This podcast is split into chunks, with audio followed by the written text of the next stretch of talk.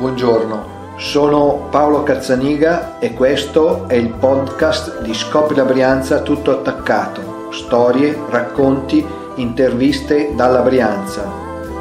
Oggi proseguiamo con i racconti del cortile. La prorompente bellezza della giovane Emma è al centro del racconto odierno un fascino che conduce all'inevitabile conflitto tra Emma e quella nobiltà che l'aveva voluta nel suo entourage solo per farsene vanto, ma che alle pretese ambizioni della giovane rispondeva dall'alto della sua arroganza sociale, ricordando a Emma il ceto a cui apparteneva, da cui non poteva e non doveva assolutamente emanciparsi. Da qui la scelta della donna, dove l'esercizio del suo libero arbitrio è tutto da provare, di mercificare la sua bellezza in quel mondo d'alto bordo dove contavano solo le apparenze. Sfiorita nel corpo e soprattutto nell'anima la lunga stagione del tramonto, fatta di ricordi e qualche sussulto, dove la sua passata avvenenza poteva ancora farsi sentire.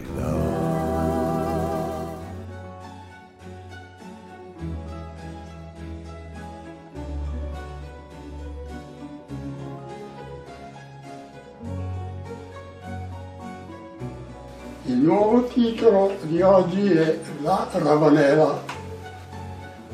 Dal sepolcro dei ricordi affiora ancora la figura di quella vecchina che col tempo, dall'alto della soffitta dove abitava in cuor del Cirinea, arrancando sulle stanche gambe e con la schiena curva, andava per la strada dei boschi raccogliendo man mano sterpi e ramaglie nella giornaliera fascina verso il Ravanel, la casa che l'aveva vista giovane, piena di entusiasmo e di vita, affrontare le vicende quotidiane dell'esistere. La casa, situata a nord-ovest della proprietà Adda, ora parco comunale, era stata costruita dopo che il marchese Emanuele concludendo l'ampliamento della proprietà nell'ultima decade dell'Ottocento, l'aveva provveduta di un'altra uscita con casina di portineria per maggiore comodità di comunicazione coi paesi vicini. Il Ravanelli era originario di Robbiate, fu chiamato ad abitarla in qualità di portinaio e giardiniere con l'intera famiglia.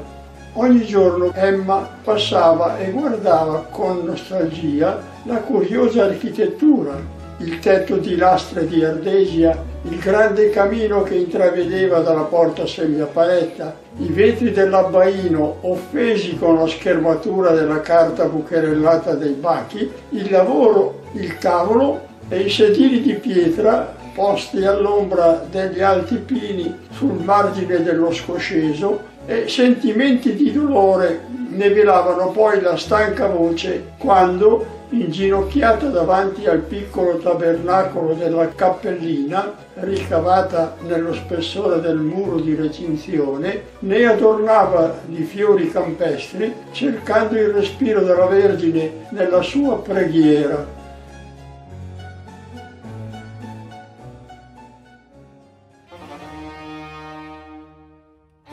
le disavventure amorose di Emma avevano generato il licenziamento del padre, portinaio e giardiniere, e l'allontanamento dell'intera famiglia.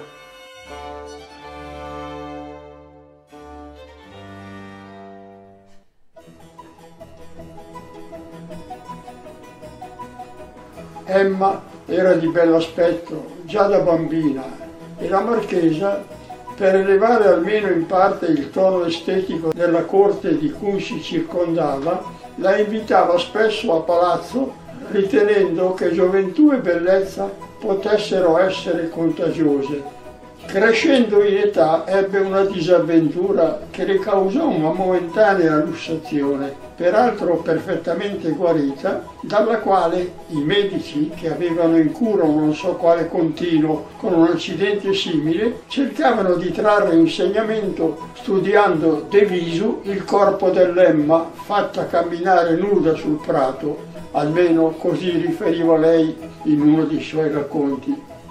La partecipazione alle serate aveva sicuramente svelato alla giovane l'esistenza di mondi molto diversi da quello al quale apparteneva e qualche approccio di giovane signore gli aveva fatto intravedere ambizioni di vita superiori.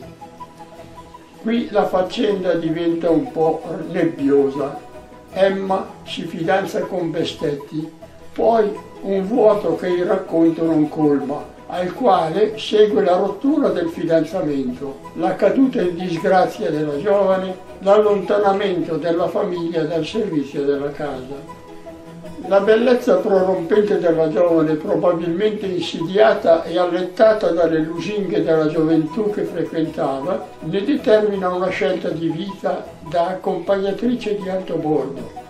Si raccontava nei suoi rientri da Milano con taxi, quando ad Arcore si sapeva a malapena cosa fossero le automobili. Poi il tempo passò, la maturità, il ritiro in corte vecchiati, i primi sintomi della decadenza e la vecchiaia. La solitudine nell'inverno le diventava insopportabile. Bussava alla porta delle case cercando compagnia e i lunghi racconti delle serate mondane, dei ricevimenti della marchesa, coloravano le scialbe serate delle famiglie del cortile.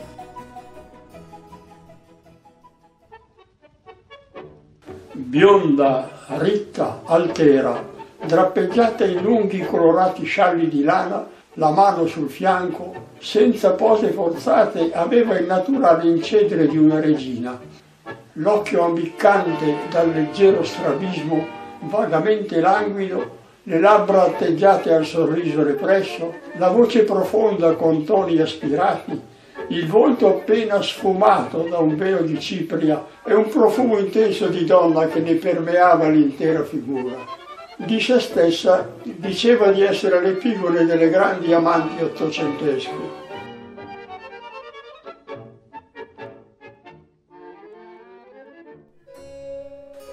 raccontava la Emma l'episodio di un giovane che abitava sul suo stesso pianerottolo col quale intratteneva un'amicizia che era scivolata pian piano in qualche cosa di più intimo. Il tempo ha cancellato nella mia memoria l'identità di costui.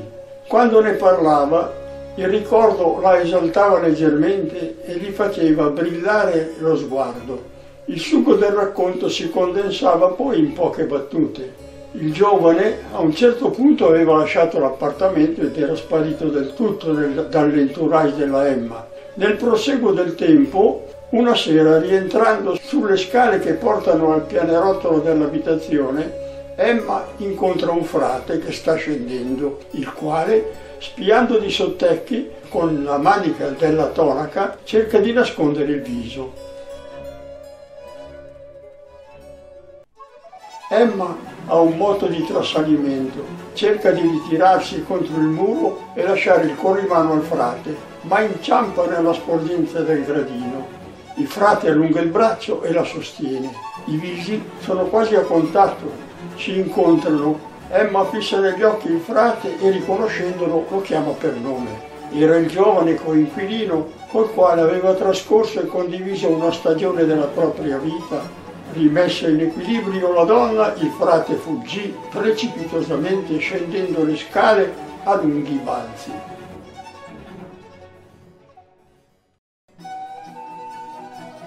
Quando aveva qualche necessità di piccoli servizi che ricompensava sempre con modeste mance, si affacciava alla finestra delle scale, scrutava nel cortile e il suo magnetismo non tardava ad attirare lo sguardo di qualche ragazzo intento al gioco. Un sorriso, un cenno, un silenzioso invito a salire. Consumava chianti che mandava a comprare alla fiaschetteria di Bestetti. Bestetti, in bicicletta, con un lungo borsone a tracolla, faceva la spola dalla bottega a una specie di deposito al quadrivio di via Batedalda.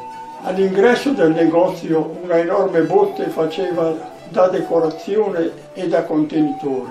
Deposti sul pavimento decine di fiaschi coperti da un modestissimo sigillo di carta rossa o verde aspettavano la vendita. Bell'uomo, aspetto del tombeur de femme. Faceva consegna a domicilio È difficile dire se al servizio consegne integrasse anche altro.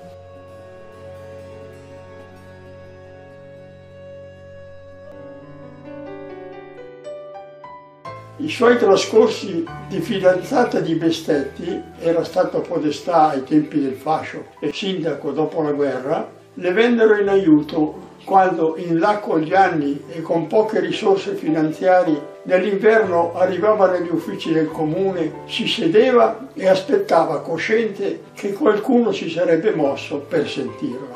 Qui fa caldo, a casa mia fa freddo, a breve termine arrivava in cortile il rifornimento del combustibile che uomini pagati dal comune recapitavano nel suo appartamento.